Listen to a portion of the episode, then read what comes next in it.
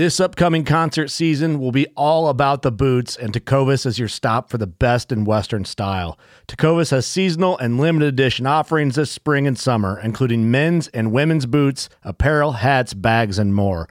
All Tecovas boots are made by hand in a time honored tradition with timeless styles that are always on trend. And Tecovas has first wear comfort with little to no break in period. It's hard to find this level of comfort paired with this level of style.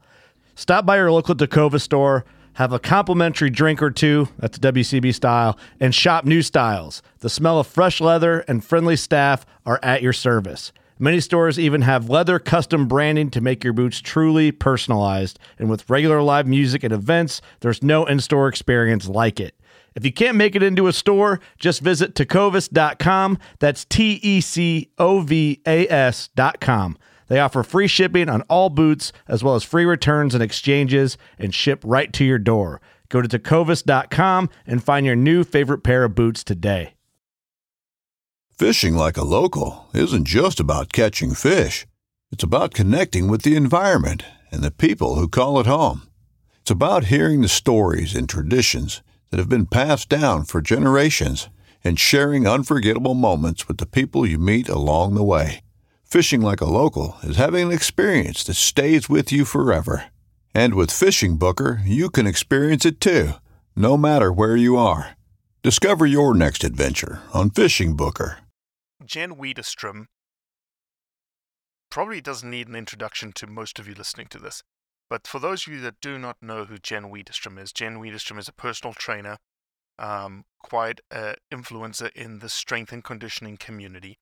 And Jen and I connected because of mutual friends, but more specifically, because Jen follows a charitable organization called Karmagawa. And Karmagawa is someone that we have inter- interacted with quite substantially. It's run by a guy called Timothy Sykes. And Karmagawa posted that big crocodile picture that was hunted by someone I know in Zimbabwe. And they put it up there. They said, I can't believe this is a trophy hunt. I can't believe it's still happening. The people of Zimbabwe are mourning the loss of this crocodile. There was no confirmed evidence that it was a man eater. And I got tagged into the post, and I noticed that Jen Widerstrom had commented on it that she was so sad that this animal had died. Uh, luckily enough, I reached out to her through Instagram DM and I said, Jen, you know, I'm a big fan of yours. I'm a big fan of the people that connect the two of us together. And I want to tell you that the post is actually not true. The comment section, the actual narrative, the picture obviously is true, but the narrative of what they are saying is untrue because I know that there were at least half a dozen shoes found in the stomach of that crocodile. She was blown away that I had contrary information to this very large charitable website, uh, Instagram page, sorry. And so, luckily enough, Jen and I connected at Winterstrong face to face, and then we set up a follow up podcast in which I told her, I want you to ask me anything you want about hunting. And I want to tell the truth about it. And so, this is what this podcast is. And I apologize for the length of the introduction, but it is a substantial podcast with someone who is a deep thinker, that is not in the hunting space, that actually does not like trophy pictures of dead animals being displayed by her friends. And so we had to have a very good, strong discussion. So enjoy.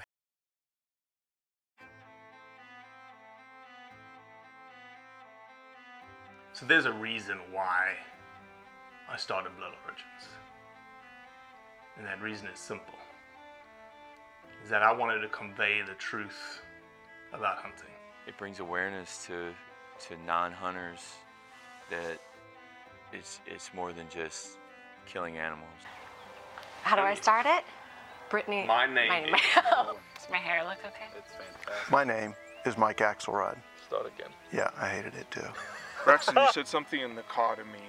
You said that you were living on borrowed time. Hmm.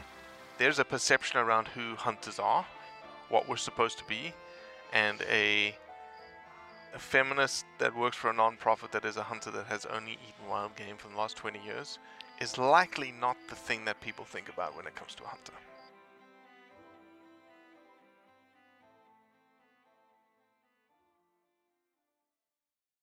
Sorry. Yeah. It's just a it's just a it's a it's a new chapter. Well, I think Every book I- has a chapter. Every book has multiple chapters.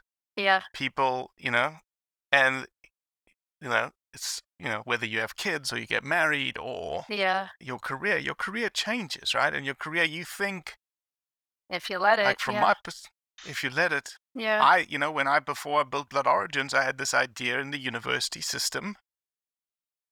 This is what I want to do, and I was super passionate about it. And I was like, "This is it."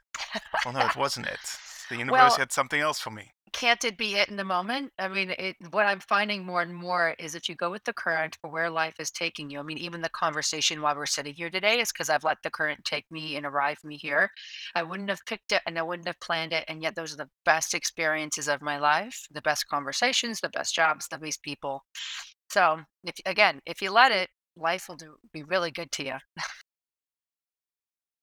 Well, uh, Jen, and I'm, I've been working on your last name, and I hope I don't mess it up. Widerstrom, right? Good job, Widerstrom. Think you, me, we. Widerstrom.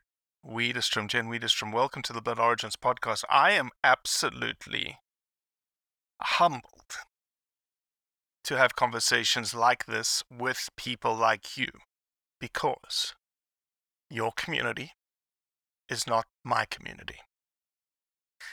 You technically are not my community, but you're you're weaving into it. Yeah, we are weaving. You're like Yeah, I mean, I can't tell if we're gonna fight, cry, or hug today, but I'm ready for all three.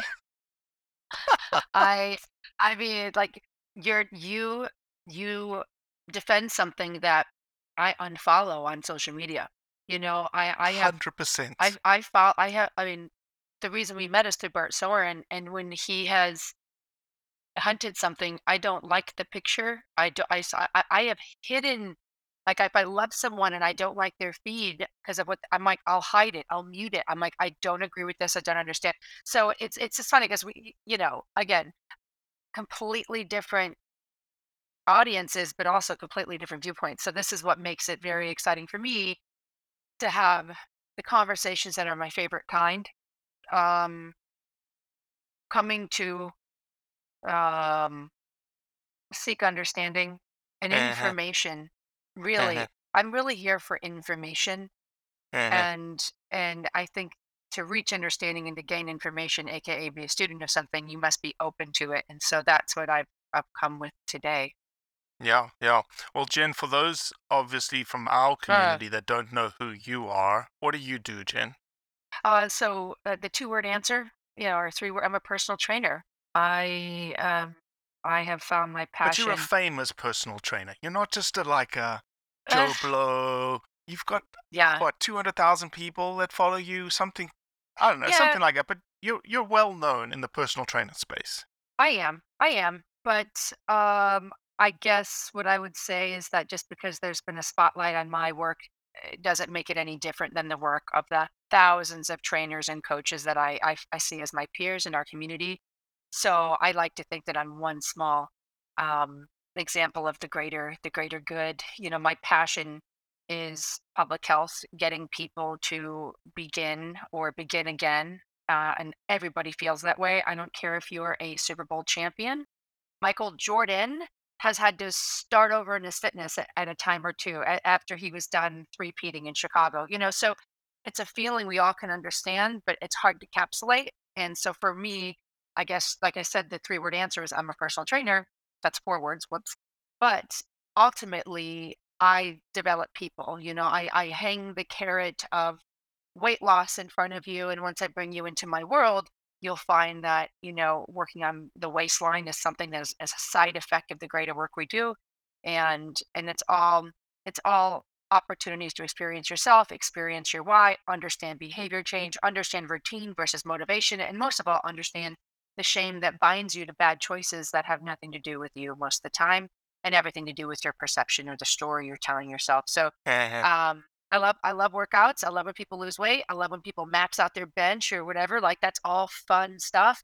But you know, my true my true passion is helping people kind of get to the root of what's holding them back and then to get them into their why. So And you're also now, because of COVID, have sort of expanded into a new chapter, sort of Yeah. personal training, very famous people. Yeah, well, you know, it's fun. It's funny. I've always, I'm, I'm, I'm a, definitely a woman of the people, and I, for years I've been offered to train celebrities, and I just said, wait, what? I have to drive how many hours to that person, and spend two hours there, and get home, and I'm like, I could take six people in that time, and only just because of the pandemic, where my schedule, as everybody else's schedule, flattened out, I had this a vacancy, this availability to train people that were like performers that were trying to get ready to get onto tours, whether it was Amy Schumer. We did a whole tour last year, you know, and right now I'm on the road with John Mayer. And, you know, it's it's it's an exciting feeling for me. In a small way, I feel like the movement and the health I bring to their life that they take on stage with them and they're helping millions of people smile again and uh, get out get out again and find some normalcy and joy again and if i'm a small tiny piece of that puzzle that makes me feel very excited to be a part of the the team um because it does take a team um but Have the you same thought about it a little yeah. differently? I just heard you say that you were in, you were in the public health space helping women in Nebraska, i.e., I could have in the same time span trained six people versus just the one. yeah But John Mayer, Amy Schumer is a conduit to making millions of Yeah. people happy.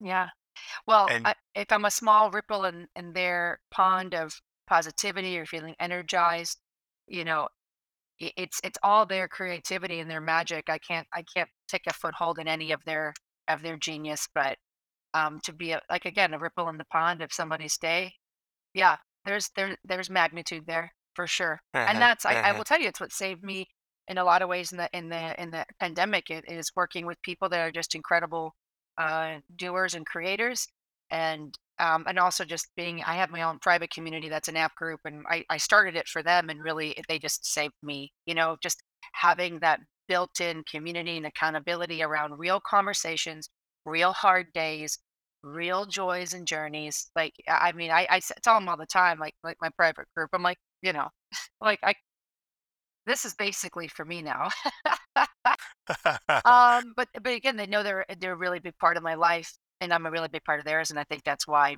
true connection Okay. really works right Yep. like that's it so, setting the stage a little bit. sure yeah Um, you would you consider yourself um, an animal lover? yes absolutely. Yes Massively. Yeah, I mean, I grew up with like my parents. I don't know what they were thinking. We had like five dogs at one point. And they were all big dogs, and we had cats and a ferret and a turtle and birds. And, I mean, we've just, you know, I mean, always animal love, always. hmm Um, family was not into hunting. I think my dad would tell you he is, but I, I you know, he has like an over under pheasant gun. Like I learned about that, but he de- he's never shot it. You know, uh, but but I'll tell you, I, I'm gonna be very honest.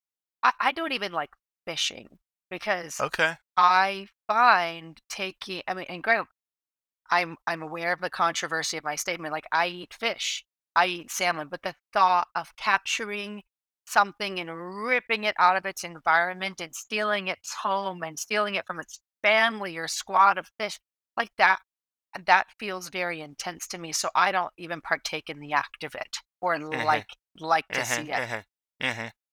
Okay. Uh, So you you probably you probably know my next question. Do you eat fish, Jen? Well, yeah, that's what I said. Yeah, I, I eat fish all the time, all the Okay. time. Yeah. And eat meat all the time too? Um, uh, far less. Like Far I might less have meat. red meat maybe once a week. I don't eat chicken. eggs. yes. You know. Okay. Okay. Um. So, fair is fair statement that you are not a hunter. Correct. Yeah. No. Fair statement. Are you? Would you be in the non-hunting category or an anti-hunting category? Well, I guess it depends on the outcome of this conversation. Uh, to be very no honest. pressure. No Well, pressure, Robbie. well, but just honesty. You know, I think that Yeah, you, of course. you, we can make strides in this conversation if we're honest with each other. And so I would say I'm in I'm in the anti-hunting category. Um, Fantastic. and in fact, well, I don't want to I don't want to rush it because I was going to explain to them how we even got connected. But if Let's do it. okay. Go ahead.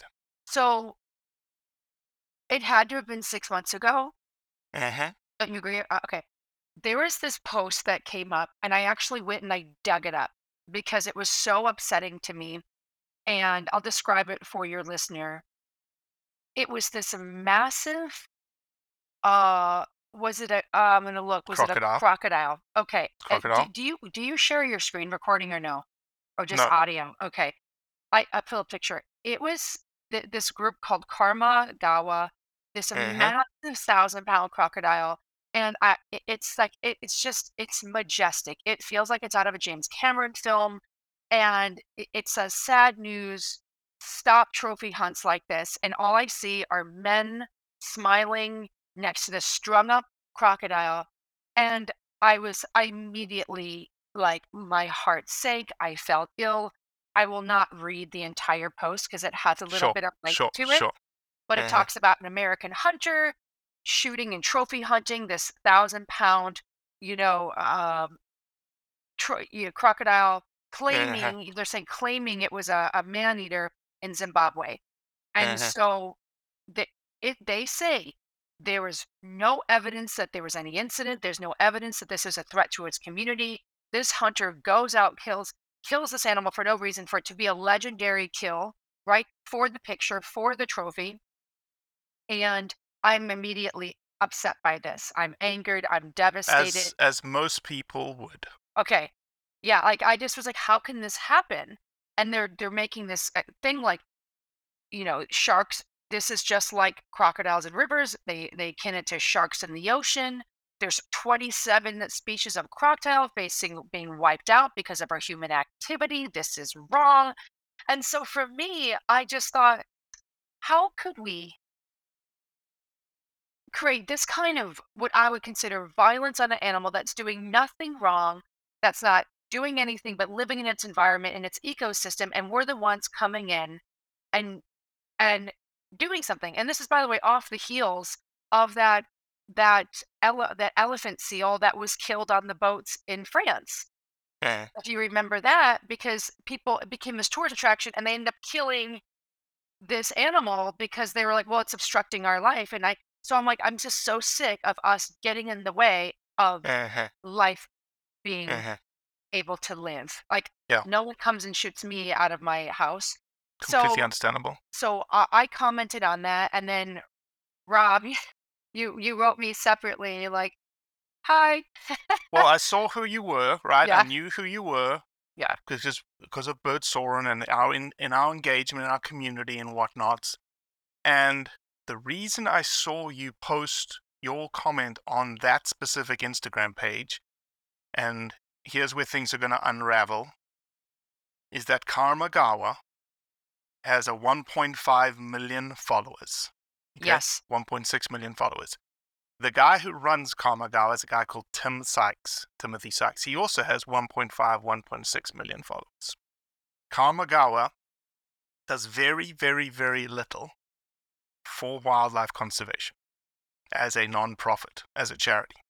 Okay. Number two, they use images like that to do what just happened in front of me five minutes ago. You're now super upset, understandably. You are, um, how can this be? This is unfair. And the likely end result of that action is sending money to Karmagawa. Can I just pause? It says on their Instagram page, charity organization, we donate 100% of our merch slash fundraisers to 85 plus charities. And they, by the way, posted this in conjunction with Save the Reef, which is another charity, uh, Uh-huh. a- a- animal rights charity. So I'm like, so I'm not calling you a liar, but like, if that's if he's if they're not actually giving money to the support of animal species and preservation, how can they claim this on their page? And then who are we to believe? Right. And and I don't have the backup. I don't have the research. I don't have the proof to say where their money is going. But let's play this specific picture out. Right? In the comment post, they say they claimed that this was doing harm. They claimed, I think you said like an incident, right? There's no there's no claim of incidences around this crocodile. Yeah, it, li- it literally their words were despite their claims that this crocodile has eaten people and therefore quote was a threat to the community, there is no evidence of any Mhm. incidents and locals have always fetched water and bathed themselves in the pond where the crocodile was living. Okay. So the person who killed the crocodile, I know him. Mhm. And uh I was tagged into that very, very early. I actually got sent the pictures. And so I knew the background of that crocodile specifically. So I knew, again, should they have posted that picture on social media as it is today? Probably not. If it was me, I would have put a different photograph. And I'll tell you what photograph I would have put there, or two photographs actually. Mhm. This crocodile was shot in a ditch that ran close by a big irrigation ditch going by a local village. And when I texted you, I said, I'm going to read what I sent you. Okay. I have that I too. said- I said, Jen, I'm a huge fan of yours and we run in the same circles, Bo, Bird, Neil, etc. I saw your comment on Karmagawa's picture of the crocodile that was hunted in Africa. I'd love to have you on our podcast Sure. To have a very straightforward Q&A about hunting, especially in Africa. I'd love to have the opportunity to provide you some truths. You can ask me anything, like we're going to do here, and I'd like you to, and I'll answer honestly, like I'm doing. For example, did you know, which is what I would have posted from a picture, did you know this crocodile had over half a dozen shoes in its stomach when opened? I.e., it was a very well known man eater. And so, taking a crocodile like this, if you took a step back, number one, it was a very, very, very old crocodile. Hardly any teeth left in its mouth. Two, was a known man eater, probably why it has very little teeth. Humans, very easy prey, very simple, soft bodied individuals to consume. Sorry if that's upsetting, but it's the truth. Uh-huh. Um, so, and then the third piece is let's put ourselves, which is very difficult because we, both you and I, I'm in Memphis, Tennessee. You are in New York City, New Yeah. York. Yeah. Put yourselves in the village in Zimbabwe and ask them the question Are you sad that the crocodile's gone? Or would you still like to see it around? Or are you happy that it's gone? Uh-huh. I don't have the data. I don't have the interview footage. I don't have the video. I'm just going off anecdotal evidence of people that they are cheering because they don't have to worry about that crocodile anymore to go bathe in, to go fetch water from the local water. Okay, so then I guess then here's eh, is this like a game of telephone where the message gets passed and then passed and then passed and then somehow No. so They don't know the real truth because what they're doing is when they post something like that, they're not interested in that, Jen.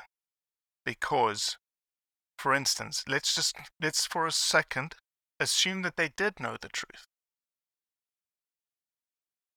That they did know it was a man eater. Why would they say that? why wouldn't they? Why would they? Right, Because no, it doesn't they- fit their narrative. Right.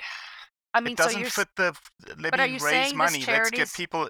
is just about raising money and like how do we know where the money is going that's where that's where i'm confused i'm like well i do want to save the reefs and i do want to protect wildlife and i do want to get into how hunting i have been told by people that like hunters support wildlife more than anyone which feels like a juxtaposition so i do want to Uh-huh. talk about that but i'm just i just don't i think we're in this place where it's and it's not just in in the circle of hunting or, or preservation it's not it's in politics like knowing what we can trust like what is written on a newspaper or what is written in a post how do we know is real and i think so Exactly. then to to to to to clo- to close the circle on this one, like how do we know what resources are trustworthy?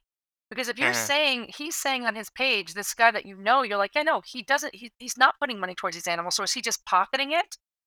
Like, He may be putting them towards like, you know, an elephant orphanage in Kenya or an orangutan orphanage in Indonesia. Those may be what he's funding, but he's definitely not funding a school being built in Zimbabwe in this village right?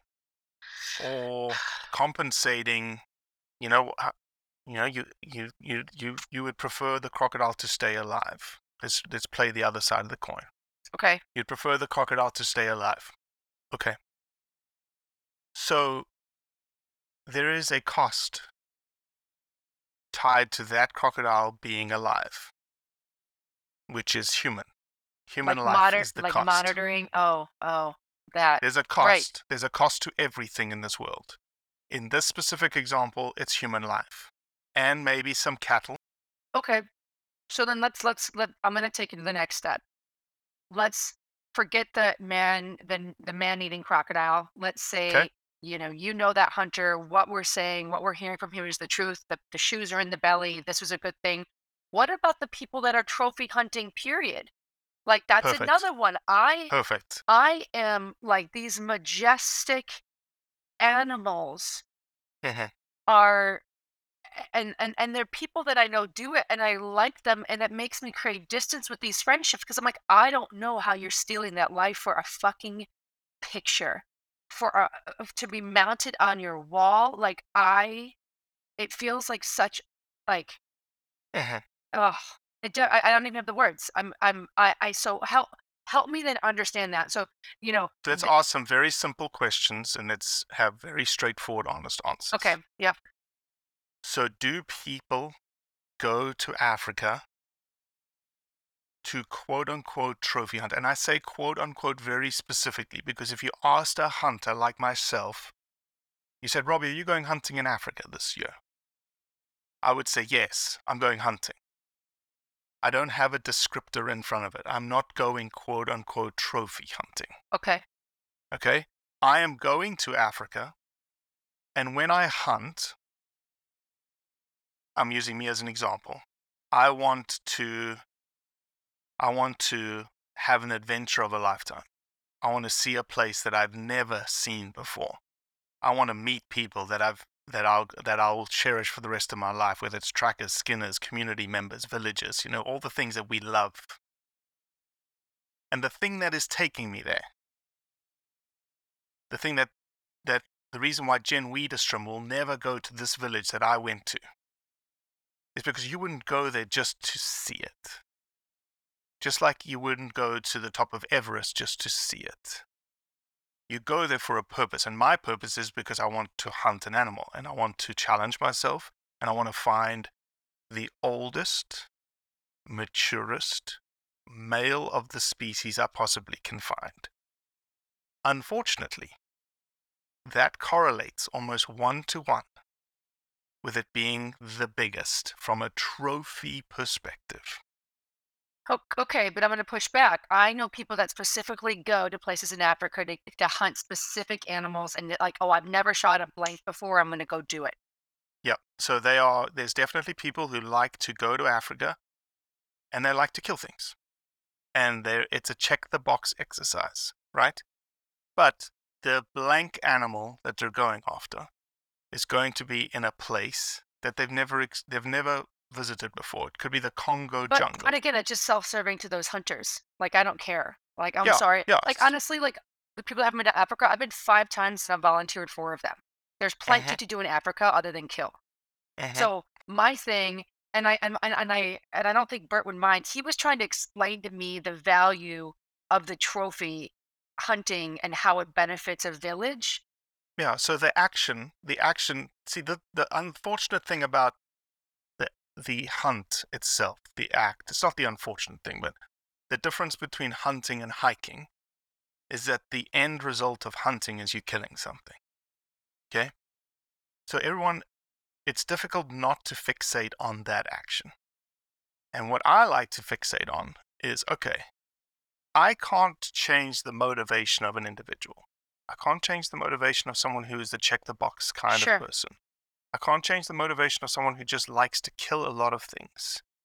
Um, but what I can focus on is the benefit and the consequence of the action of hunting. So, what comes as a result of that individual coming to Africa? Okay. And for the vast majority of Africa, so I'll give you a statistic. Okay. In Africa, there's 1.5 million square kilometers. That is the size of Texas, California, and Montana combined. That is protected by hunting outfitters, concessions. And yes, they're protecting it because someone's going to come and someone's going to undertake the action of hunting on their place. But if you ecologically took a step back and say, what is the fundamental thing? What is the foundational pillar for wildlife to survive in this world? What is the answer to that, Jen? I think it's a um to me it's a self-regulated ecosystem, right? You've got Correct. It is okay. the habitat. yeah, It's the habitat. You have to have habitat. You have no habitat. It's fragmented with people, with roads, with agriculture, whatnot. You're, you're absolutely destroying wildlife habitat. And so you need to protect habitat. So hunting in Africa and all around the world, but we'll use Africa as an example because Yeah. it's just it's an easy one. 1.5 million square kilometers of Africa is protected by hunting. If you combine the national parks, go ahead. I, I want to make sure I'm hear what you're saying. You said protected by hunting. So like are you saying there's fees you pay to hunt there and that's what's pa- I'm confused. So I'll give you an example. In Okay. Tanzania, there's a place called the Moyowosi.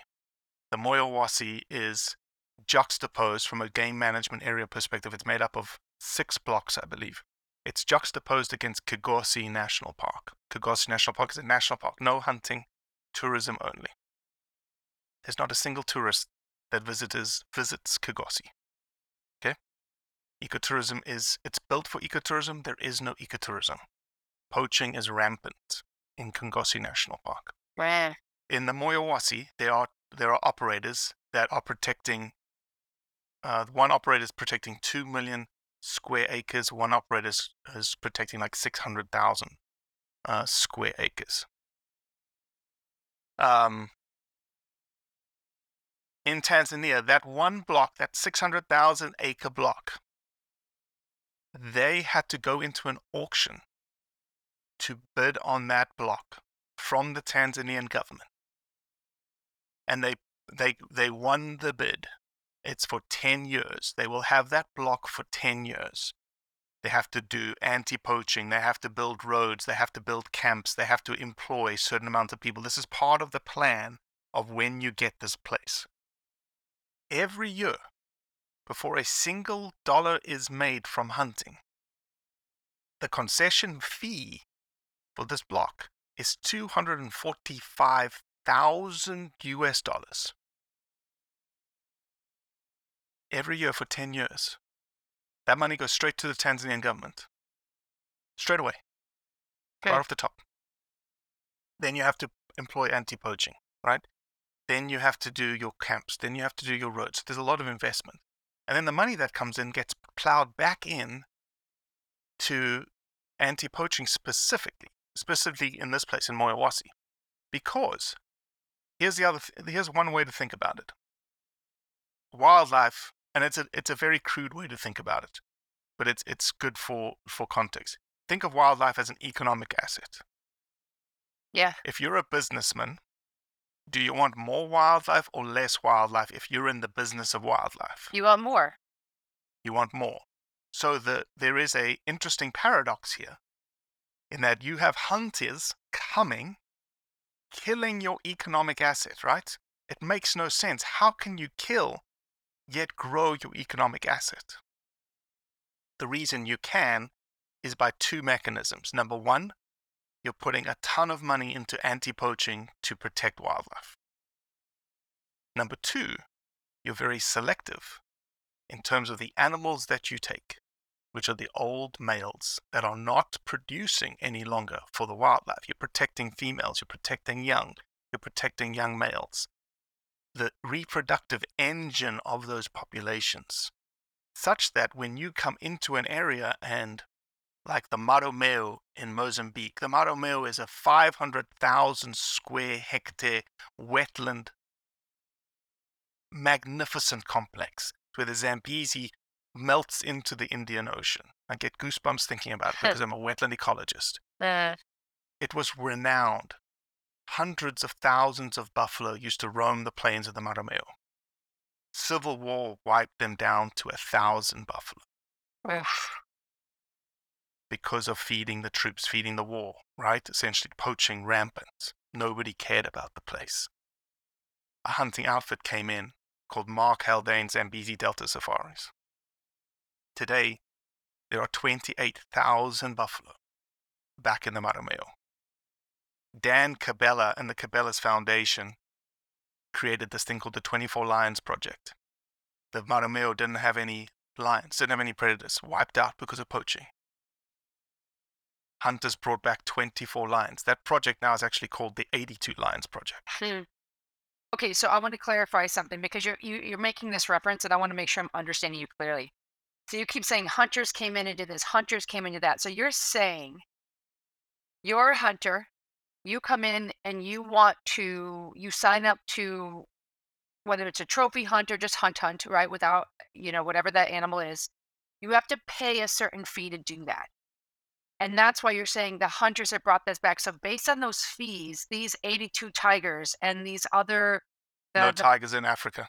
yeah, the other the, sorry, thank you.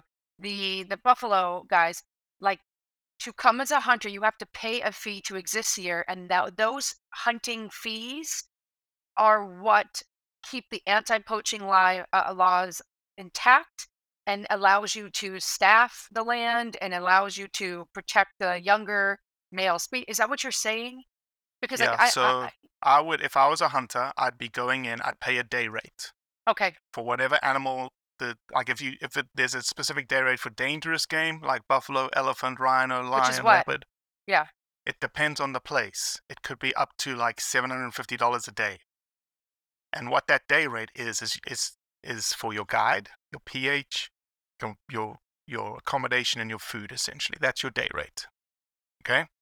Then on top of that is what you pay as your trophy fee. So if I wanted to kill a buffalo in the Zambezi Delta, above and beyond my day rate. So think of it as like your accommodation, right? Your accommodation on a day is 750 a day. You're going to be there for 10 days. Mhm. That's paying for the camp staff and whatnot. The buffalo that I'm going to kill is going to cost me 15,000. Mm. That's a trophy fee. That number then gets apportioned out. A certain fee of that number goes to the government because that's the government tag 2,000, 3,000. Now you're left with 12,000. Right? And that 12,000, now the business decides what do we do with the money with the 12,000? And this is where I think people that hate hunting have an issue. Is because you just made money on wildlife. And that doesn't register. You're not al- allowed to make money. It's it's not it's not ever seen as an economic resource. It's seen as well you cannot profit from wildlife. That's a yeah, bad but if thing. so, but you're you're basically saying that the wildlife in certain parts of like Africa, because that's what we're talking about, is the same as like the oil in the Middle East. That's their economic resource based on the land and the geography of that area. Hundred percent. Okay, so that so the animals are the oil of Africa. That's in the hunting world. But I guess then the question is, if we know, because everybody understands taxes, government takes the tax. Those twelve thousand goes back to the preservation of the species. Is that Yeah. So or if you were if you were a if you're a rep, if you're a rep, reprobate, right? You are a shady outfitter, shady guy, and there are lots of them out there. I'm not saying that there aren't. Then you would go and you would bid on a concession somewhere in Africa, what's Zambia. that mean? A A concession. concession is an area, an area that I just, with the government's tendering a block of land, 200,000 acres, everyone put your best price forward.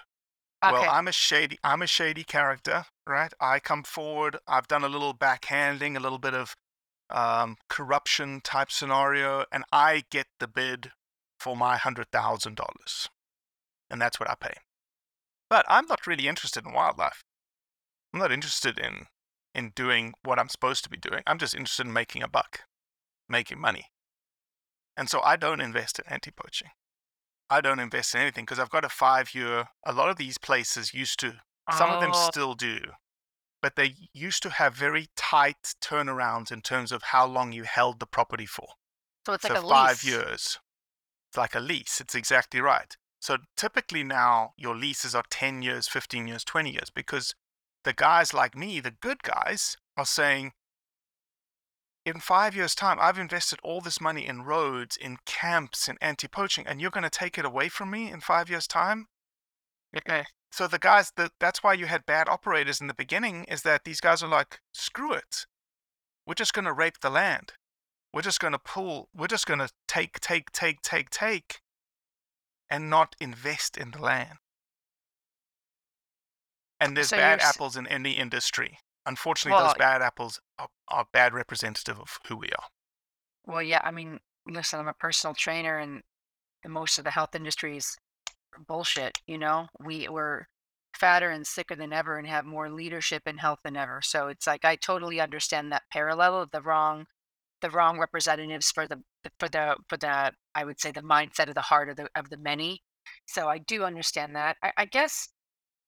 So it it's almost feels like a juxtaposition, but you're saying that the people that um, that are uh, the ones that actually are the hunters are actually the most excited at preserving like the lovers of the land the lovers of the animals i- in in a way. I i i, think it's just I, I think it's just hard to put those next to each other like in my and think of it like this. I think you've got to you've got to you've got to move away from the individual animal. That's where people get tripped up is that if you focus at the level of the individual animal you're like how can that be? How can how can the, the, the killing of that one animal save lots? How how how beneficial why did you go do that? But when you take a step back and a level up and you look at the population level of a species for the population of buffalo in the Marromeu, then taking that one animal that's already past his reproductive prime, the money that animal's going to die. So let's let's be clear. Number one, that animal will eventually die. Uh-huh. Either going to die of an old age, or a lion's going to take it out, or a leopard's going to take it out. It's not going to be a Disney-fied ending. no It's going to be violent. It's going to be cruel. Mother Nature, she's a bitch. All right? At the end of the day, that's what she is.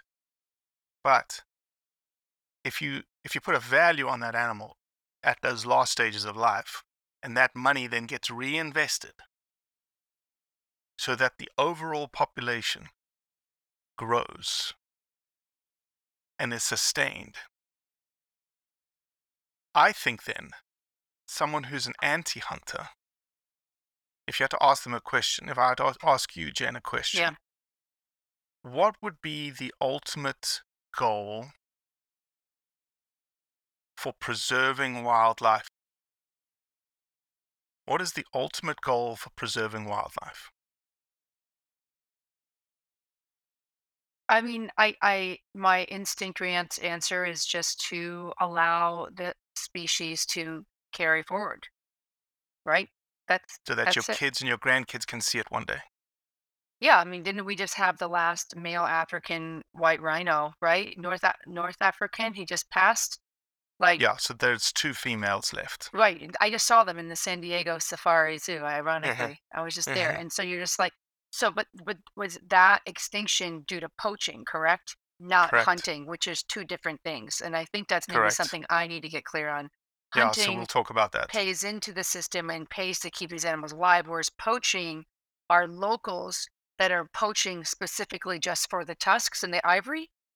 Yeah, so just so we close the loop on the preserving of animals for Yeah. future generations, I think an anti hunter would be that's what we want to preserve wildlife for, but that's also what hunters want to preserve wildlife for.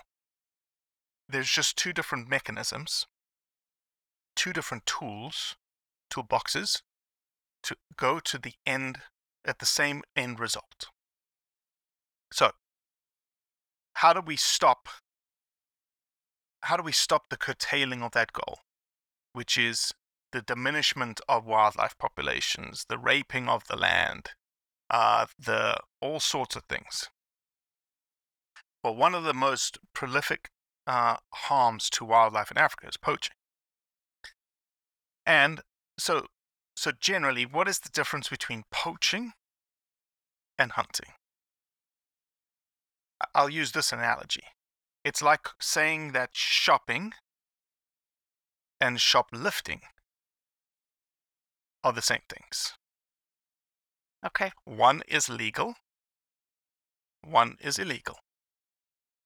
One is selective, i.e., we're selecting the maturest male of the species. One is indiscriminate to what it takes. Male, female, young, old, doesn't matter. One is tries to be as humane and ethical in the value of taking the life of that animal. Taking with a high powered rifle as close as possible, quick termination of life. One has no care in the world for how long that animal suffers.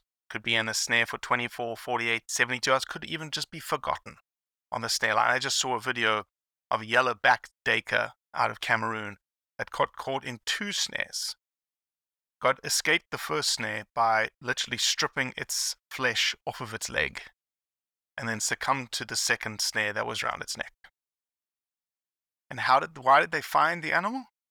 Because the poacher had forgotten or didn't want to come back or thought there was too many people around, so I'm not going to check my snare line. Both make money tied to wildlife. Okay. This one invests back into wildlife.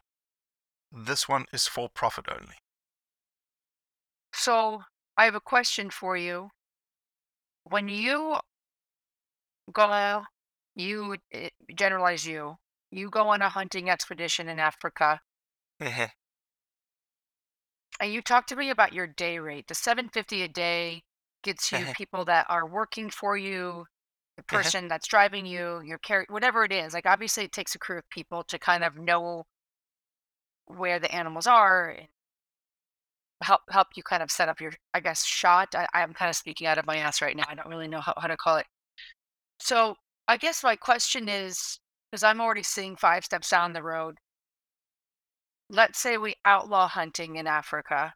We're saying it's bad. Let's all these all these websites that I'm seeing that are posting these terrible crocodile pictures, they get their way. Hunting stops. But what happens to all those locals that are being paid honest dollars, right? And by what you're saying, to go help, do they just end up turning and becoming poachers? Like, do they end up saying, well, I've got to feed my family, my tribe, my village, anyways? I'll just go to poaching and then the animal dies anyway?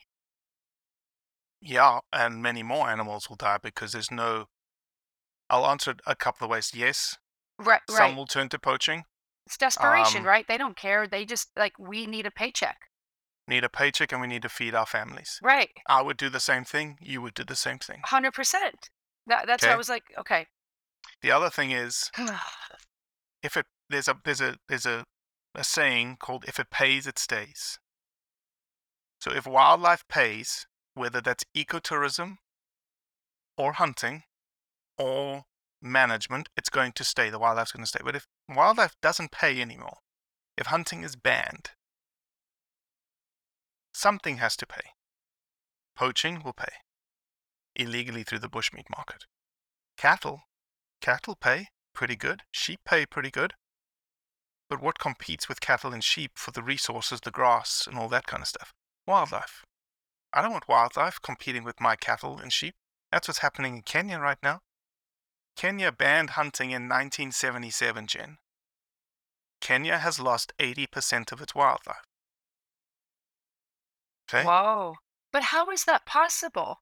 It's, it's possible because they have well because there's no protecting of wildlife anymore there's no value of wildlife outside of the beautiful national parks that kenya has kenya has amazing wildlife I've been there. inside no, of national they- parks yeah, yeah. you will not find a stitch of wildlife anywhere outside of the national park Is it because there's no protection for the animals because they're claiming the hunting doesn't happen, so the poaching goes unregulated? no because there's no value for the wildlife anymore it's competing with my cattle it's competing with my goats it's competing with the avo farm that i want to put in it's competing with agriculture row Oh, crop why would that agriculture make the wildlife go away? Like they left to greener pasture, so to speak, because there was no too no no much. no no I know they were there's- they were But- taken out by by who though? by Poachers, the government. people that yeah poachers by the landowners all of it So you're saying because the because they made their agricultural asset, which well, this doesn't make sense, but like okay, I'm gonna reverse. Like oil is to the Middle East, instead of seeing their wildlife as a resource in that way, even though it's uncomfortable for people to think of that way, they made cattle, sheep that it wasn't their a resource. resource that's the thing it wasn't a resource anymore why what what makes a resource a resource It's value. it's People need valuable it. to someone yeah, demand, demand. there was no value there was no demand So then the, of, the, on the any people, wildlife outside of the national parks So then the people of the country just killed killed them off their land. Said, "Fine, we don't need this. We're not going to get paid for this. they, and di- get they rid of them." didn't technically like that's they didn't take that attitude but they were like i'm going to poach just like because they don't have any wildlife they don't have any value anymore to me i'm not bringing hunters in anymore. Okay. so let me feed my family so i'm going to poach a couple of animals. Um, oh i can actually if i if i poached a couple of more i could sell them on the bushmeat trade so i can make a little a couple more bucks. Then with a couple more bucks i'm like okay i can buy some cattle and some goats and some sheep now and i'm going to graze them well geez that impala herd over there is competing on the grass that is now fattening up my beef and my and my sheep and my goats. So i'm either going to poach them or i'm going to push them out i'm going to just shoo them away kind of snarl and let them get poached somewhere else or die of old age or starvation or whatnot yeah this the resource has to have value for it to to do anything so it's the biggest juxtap. So hunting is the biggest juxtaposition. I think. let me give you the, the coolest No, thing I- i'll I give you the get- okay. coolest thing i'll give you the coolest example province. outside of africa now Okay. outside of africa now Yeah. Okay.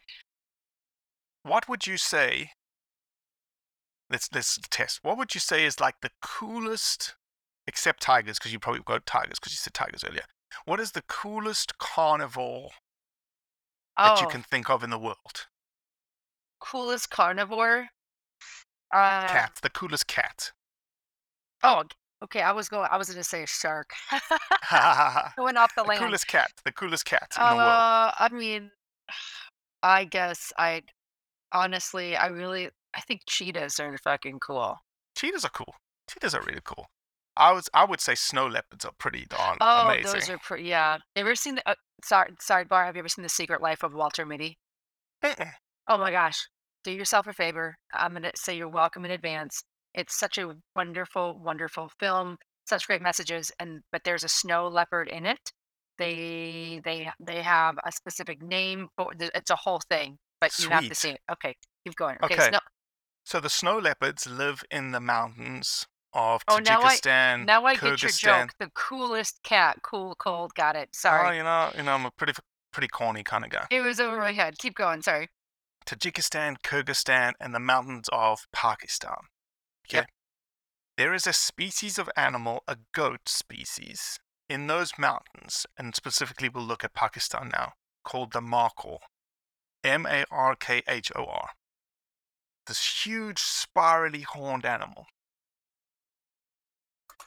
It had a population that was really in dire straits.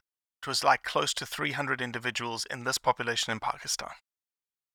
And the reason it was at 300 individuals is because it's a goat species and it would compete for resources with the local goats. Okay? There's good table fare, it's great eating. They would poach the animals to improve resources for their goats, but also put meat in the pot for the village. Okay? Well, about 20 years ago, I think 15 to 20 years ago, someone realized that, wow, one of the check the box guys said, Can we hunt a markhor? Somebody did some checking. Somebody with the government in Pakistan said, Oh, clear- yes. To clarify what you're saying, even a check the box guy, you're saying there's a person, a hunter, that said, I want a trophy kill one of those. Is it on? A, a- okay, is it available? Okay, keep going. And somebody said, Yes, it is. But it's going to cost you $250,000.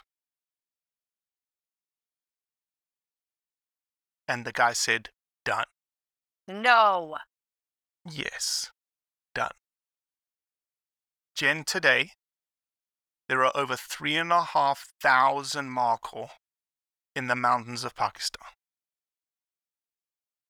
There are six to nine tags every year for old, mature male markhors. Every tag goes for between 160 and 250 thousand dollars. 75% of which goes back to the villages in the high mountains of Pakistan. They have electricity for the first time. They have running water for the first time. Women in Pakistan are going to school for the first time. Oh, and the snow leopard population is absolutely booming. Why? They have Because they have prey yeah. on the landscape for the first time. All because of what? All because, okay, let me be completely dead honest. All because a rich American wants to go and kill a trophy sized animal. Yes, he's going for the adventure. Yes, he's going to experience a different culture. Yes, he's going to form phenomenal relationships with the guides and the trekkers of the mountain. Okay, but look at the benefits of that single action. And unfortunately, we've done a terrible job of articulating those benefits and consequences. I mean, I'm I honestly am getting tears in my eyes because you don't realize how the quality of life completely shifted for not just the ecosystem of the animal because of what was invested in their you know preservation but because of the community and the culture like it is they're mm-hmm. like inextricably linked and I, I think that's something that what you what you really changed in my mind in this conversation was this concept of if we can not diminish life in this statement, but like if we understand that the, the life, those animals are a form of currency for these different cultures, and we can use it by creating wealth for the community, reinvesting to protect the animals, it feels like a transaction that makes a hell of a lot more sense. And I think And I still get the idea that the transaction is difficult to comprehend. Yeah, but so is most of life. There's so much that I don't understand and comprehend, and yet we go along with it. And I mean, heck, we all saw Will Smith hit somebody on stage in national champ TV a year ago, and we all just went with it. So let's not get into, you know what I mean, what we make excusable or not. Uh, we treat each other terribly as humans. I, I can't even, uh, don't even get me started on school shootings. And we're going to be upset, you know, about something that's in a far off place that we don't understand. I think I think what I'm I think my my resound my residing anger is with the misinformation from the groups that claim to be protecting the, these animals when in fact they that it, it what it really sounds like is hunters should be made taken in as allies, not as threats. And and knowing this was something I got into as well uh, when we were at Winter Strong. Someone was telling me, I think it was Bert, about like the fee is just, you know, we're talking about all these places Africa, Pakistan, just the United States. If you're hunting in the US, like you have to pay a, a- yearly fee there's fee like, the, the money that you guys put in, uh, just on a yearly basis. Like, could you could you just give me like an estimate of Sure. what that is and what percentage of that actually goes to like preserving our country's natural So wildlife? every so every state agent every state has a state agency, natural resources agency, wildlife fisheries department, game and fish department, whatever. Every state has one. Okay. All of the tags that come from fishing, that come licenses that come from fishing, Help me licenses- understand. When you say tag, that means I I get I have this tag that means I can I have permission to take the life of blank animal. Correct. So, that's why you, you have, said you only have to buy six- a license. You have to buy a license, okay? And above and beyond the license, so you have to have a license to fish, and typically that's all you need. For hunting, you need a license to hunt. And then once you've got your license to hunt, you then have to decide what tags, what animals you want to hunt, and then you get tags for. So in Mississippi, Mississippi, I'll use white-tailed deer as an example in Mississippi. We have a very, very, very abundant population of white-tailed deer. I get six tags a year for deer in Mississippi. As a non resident, I want to go hunt an antelope in Wyoming. Okay, I don't live in Wyoming, but I can buy a hunting license in Wyoming and I can go in the draw, which costs me money that I never get back, to have the chance of hunting uh, an antelope in Wyoming. Wyoming, on an annual basis, from fees and licenses and tags alone, generates somewhere north of $44 million for its game and fish department. Okay? From our That's hunters just- and fishers. Well, Wyoming, it's just hunters. But a lot of state agencies are developing a lot of money from hunters and fishers. Here's the second big number that nobody knows about. And it was a, a brainchild of Theodore Roosevelt in the conservation era of the 1900s, 1910s. And then Franklin D. Roosevelt signed it into law in 1937 called the Pittman Robertson Act. And what the Pittman Robertson Act does is it creates an 11% excise tax, a federal excise tax, on all guns, all ammunition, all hunting related apparel. There's also one for fishing nobody knows about called Dingell Johnson. Does the same thing. And what Pittman Robertson does is 11%, you don't even see it as a consumer. I go and buy a box of ammunition, 40 bucks for a box of ammo. Right. 11% of that money gets funneled into the state tre- into the federal treasury to Fish and Wildlife Service, and then Fish and Wildlife Service distributes that money to every state agency based on an algorithm of the area of the state and the number of license holders that you have. Remember that point because it's a very keen point that people forget about.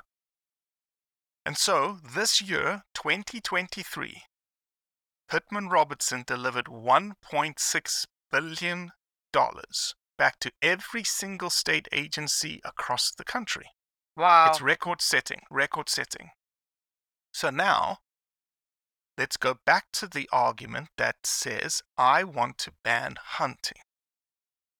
In the American context, like California has banned a bunch of, of hunting related practices, Washington state has just banned one form of bear hunting, which means those people who choose to hunt those species that just got banned aren't buying any licenses, wow. aren't buying any tags, which means that state, based It's on the algorithm of Pittman Robertson, gets less money. So, what a kick in the pants. So, you're telling me the states that are banning these licenses and these tags to, in a way, for fight for animal rights is actually taking from the money that gets distributed them them by the U.S. Treasury to actually protect them. Correct. So, Jen, when you are in New York or in California, do you like to go to like a wild wildlife management area, like a wild area, like a state park, and work out Well, or walk? Or Oh, wh- whenever you can. I mean, listen, the most wild place we have is Central Park, and that's a very wild. um, I don't know if but yeah. Central Park is a technically a New York State park. I don't know the no, no, technicality I'd of have it. to go further north. Yeah. So, but I do, I do enjoy national parks. I mean, I just a week, ago, two weeks ago, I, I drove down to San Diego, and it's it's their ca- they call it their safari spot, their safari park, and ton, just a huge Yeah, amount but of that's space. a private. That's a private. Res- Right, a but private that's the reserve. only. I mean, Uh-huh. it, it, you really have to seek it. Yeah. No, I mean like um. So, for instance, here in Tennessee, right? I can go up the road and I can go to Herb, Herb Parsons Lake State Park, Oh, and I can recreate on it. I can hike on it. I can walk my dog on it. I can fish the lake, right? That park was funded by hunters and shooters.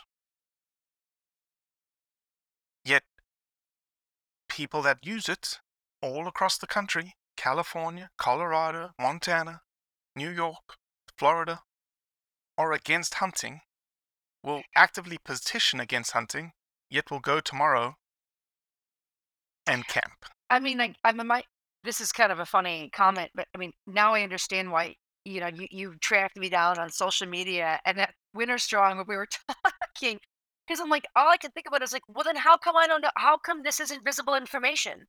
How come we are not aware of this kind of information around the financial support that comes from hunt, the hunting community into these funnels, whether it's a state park to hike in or to actually preserve the animals that are are at risk or not at whatever. Like, I don't understand. I, I really don't understand how this information isn't made more visible. And- Because hunters and hunting has been in a closet for 30 years. We don't want anyone talking about us. Let us just do our thing. We're quite happy. Leave us alone. And now, all of a sudden, they've got a PR problem. They have a perception problem. And that's what Blood Origins was built for. Blood Origins was built to say, hey, you do such a good job. Let's pat ourselves on the back for a second. Well, it's more than that. I mean, I, I honestly didn't know what I was coming to get here. Like I said, I wanted understanding and information. And eh, maybe I'm just, you know, maybe I'm a dreamer, but I just, I, to me, I'm like, well, why can't we call the guys at Save the Reef and Karmagawa and say, why don't we team up? Like, I don't yeah. understand the divisiveness. And I would say, like, I would say yes. Like, from a hunting perspective, no other hunting organization probably would. But I would, for instance, I'll give you an idea. But why, why not? Because it's bad business for them. Ah, Think about it like this, right? Karmagawa, let's use Karmagawa or let's use the Humane Society, okay. would never team up with a hunting organization because it would alienate fundraising efforts for them. That, at the end of the day, drives it all, Jen. And it's unfortunate. It's unfortunate. But for instance, two years ago, there were 116 elephants, live elephants, up for bid, up for tender. Come and get them in Namibia and you had to prove like where you were going to put them. We did some behind the scenes work. We calculated it was three and a half million dollars to move 116 elephant. Right? Namibia has like over 36,000 elephants right now. So where elephant populations are right now, they're burgeoning. So Zimbabwe has about 100,000. Botswana has 130,000 elephants. There's a lot of elephants in these places. Like moving 116 elephants is nothing. It's a drop in the bucket. Okay, but And three and a what- half million. And who paid for that? Like, which a preservation? I was trying to. I was like, why don't we join up with the Humane Society? Yeah. It's like you bring your money, I'll bring our money. Let's go 50-50. Let's do this. Nothing. Crickets. And so they, uh, unfortunately, I think like 18 or 19, only tendered like 19 elephants, and those elephants went to the United Arab Emirates. Oh. And that means, like, They're, no, they're going to be in a safari park. they're right. They're the going to be in Arab the, right. They're Yeah. just going to. Okay. So, Do you ever get overwhelmed, disgruntled? not really. with I, I get go forward? disgruntled with our I get disgruntled with our community, with the hunting community, because I I see it I see people shooting holes in the boat every single day that we're trying to row upstream. And Give me an example of that. Because that's what you're Okay, saying. I'll It's give- the I'll bad you a- apples. a- yeah. yeah, I'll give you a terrible example. Great. Um, you know, and unfortunately today's world lives in a, a virality social media space. A viral social media space. uh, some dumb redneck in whatever state has strung up a deer, has gutted it already, full carcass in your face, and they decide to chug a beer down the carcass, down the esophagus, and they're lying under the deer, chugging a beer. Oh, and you wonder why hunters are monikered as you don't respect wildlife. And it's you know, like, it's, look, you can have fun. I get it. Do what you need to do. Just don't stick it on social media. Well, it's tough because the extremes are what sell. Extremes Mhm. are what take attention in. Mhm. Um, we in the fitness world we've just got this idiot. Her name's Tracy Anderson, and and she claims you know you'll lose seven inches in seven days. These extreme promises, these extreme actions, and unfortunately, then when people come into my ecosystem, they're like, "Why isn't it happening faster?" I'm like, "Because that's not real. That's actually not how it works." And I'm, you know, and so I do understand when someone in your peer group, because that that redneck, as you put it, is in your peer group, Yep. behaves in a way that speaks for the collective, and that's truly not the case. And Yeah, you get it. and I think it's tough because I mean, listen, uh, my parents, I'm so I'm so grateful for the way we were raised. Chicagoans, they're both late 70s. We were never brought up with religion, but instead really principles of like Native American culture. And we are we are not we have no native blood. But my mom was is a has her masters in like, you know, ancient cultures and and and so for her understanding the from what what you know just the history of this country alone and what and, and the native respect for what happens to the animals and the way that they're respecting of the sun and the rain and the growth and using every piece of an animal. So it's like it wasn't about the killing that was the issue it was because it was done with respect and with re- well reverence to the entire life the, everything that went into it had power had meaning. And so when you talk about the uh, you know the deer esophagus beer bomb it starts to to change the way we feel about why that life is li- like well what's the point? Well the point maybe for that man was for the hilarious video that he thought would him make his friends laugh but the overarching reality is that man pays the taxes on all of those bullets all of those guns and his tax fees and that's what's going to create the preservation so the re- so you you actually open our conversation with this. You're like i don't I don't know all the motives or the uh, you know, or the whys or the whats, but I can tell you, regardless of whys and whats, That's it a good does point. pay for this. It's a good point. So you know, and and that's hard because you know I'll go back to my example. Maybe deep down, Tracy Anderson really cares about people. Maybe someone is losing weight. Maybe lives are being changed, and heck, maybe she posts a picture of her butt on her Instagram.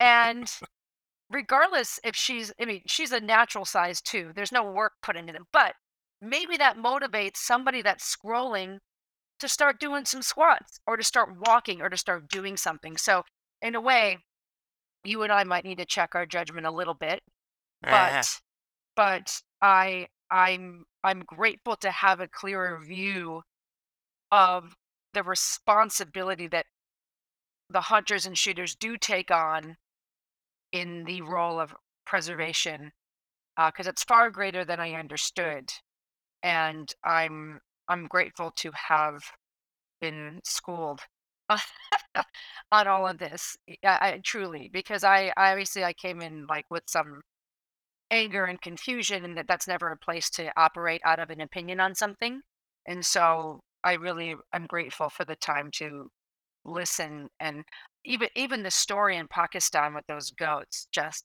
they, that shifted something in me. And that's just I'm sure story. one story. One yeah, of one many. story of many, Yeah. of many. But what you said about Tracy Anderson, I think what uh, I think that's how and why you get what I've what we've been communicating here is that you've got an outward facing X on whatever community you live in, and people create a perception around your community based on X. And Yeah. when they come in, you're like, oh no no no no, it's not X, it's Y. Well, why don't you know about Y? Is because Y hasn't done a good enough job in from a hunting perspective. Y hasn't done a good enough job in saying this is who we are. Yes, but also, uh, but by the way, you're here and you're doing it to give yourself some credit. But the other part of that is because X tends to be louder. What is Eh. what is going to be louder will be the extreme. I am I am not an extreme person. I live in reality. I live in consistent, non-sexy, replicable results. That is not clickable. no one gives a shit. No one cares. Like I literally when I pitched a book to my publisher, my first book, I wanted to do something called the one year diet. Do a year with me and I'll get you there.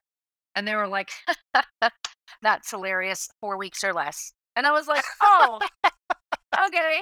Um, and you know, and by the way, like I, I, I, I give away free challenges that are four weeks or thirty, you know, four weeks, thirty days, whatever. And I always do a big team meeting right before I start because it's I, I, I just I just I basically just manipulate people because I don't think manipulation is a bad thing when it comes to communication and leadership if you're taking them somewhere good, right? I manipulate you into the group. It's free. It's short. This is gonna be awesome. We're gonna lose weight. First meeting, I go, okay. So I want to be honest. I brought you here under different circumstances that are what we're really gonna do. And everybody laughs together and they learn together and they see that, oh my gosh, this isn't 30 days. This is the first day of the rest of my life, Uh-huh. but we're gonna do it in bites. And I feel like with what you're doing, this you've got to do it in bites That's because right. I and you and you are. I mean, and and I I mean this this podcast alone is a part of one of those bites. Uh-huh. Um, I'm in a bit of a tangent now, but I hope any No. of that made sense. so this is what I would say, right? yeah, Anytime in the future, a crocodile type post comes up in your feed. First thing you're gonna do is you're gonna share it with me. okay, okay, Okay? And then, you know, depending where we are, we podcast about it or we go live about it yeah, on Instagram and we're like, all right, let's do this right here, right now, in front of everyone, and we talk about it. Or I give you the information that I have and you can you can um decide what you want to do No, in terms of your research. far more fun to fight with you. This is all great. This is great. I love it. I love it. I'm looking forward to the next one. Um, no, thank you so much for this, honestly, and I and and thank you for that open door policy on what comes up because, um, as always, if I have a question, I'm sure everybody else does. You know, this is not a unique experience that I'm having, and to have insight from someone that really knows the difference, that knows the hunters, that knows the, you know, the the people that are actually there, is a helpful and frankly really needed insight on on these topics. So thank you. Well, I appreciate you being open minded too, Jen. Oh, of course. Well, that's it for today. Appreciate you listening, as always. Leave a review, share it with your friends, and most importantly, do what's right to convey the truth around hunting.